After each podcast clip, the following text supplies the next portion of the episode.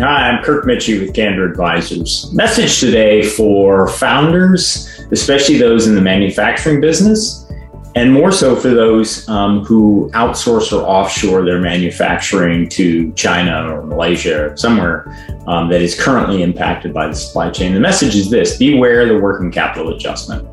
Here's what that means if you're going through a transaction right now and you've worked out the price and terms of your deal, in other words, how much you're going to get, when you're going to get it, um, how it's going to invest, how much in cash, how much in structure, debt, rolled equity, all that stuff. That all seems to have been worked out. There's a vague reference in many LOIs to um, working capital. It's usually not defined. Here's why it matters right now, or here's how it um, can derail things right now. That is, if you have smartly overbought inventory to meet customer demand, in anticipation of the fact that um, the supply chain is causing big, big delays, and you need to order more than normal to be able to have enough inventory, you might have taken on debt to do that.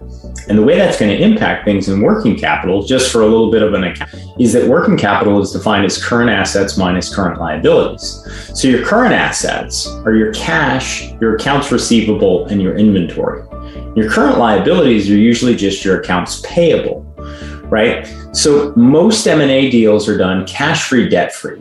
What that means is you get to keep the cash on your balance sheet minus any debts you have to pay off. So the debts are yours, the cash is yours. And then the working capital adjustment is inventory and accounts receivable minus accounts payable. So think about this. You've taken on debt to buy that excess inventory. You had to use whatever cash was available and maybe dip into pocket to pay off the debts. The inventory, on the other hand, is going to go to the buyer unless there's accounts payable outstanding that offsets it. And if you've overbought inventory, it's been a smart business decision, but your buyer might get that without actually having to pay extra for it. So the key here, and savvy transactional professionals, whether they be M&A lawyers, folks like us at Candor Advisors or investment bankers, are putting into letters of intent and certainly into purchase agreements how that working capital is going to be calculated. And it is typically being normalized rather than you being penalized for where it is now. This is a critical deal. We are seeing it derail deals, reprice deals, change terms of deals.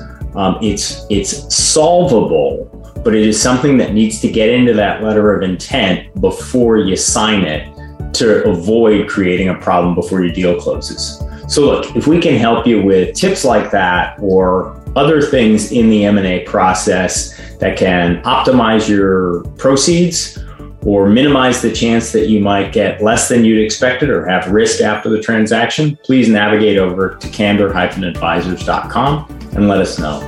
Thanks. Have a great week.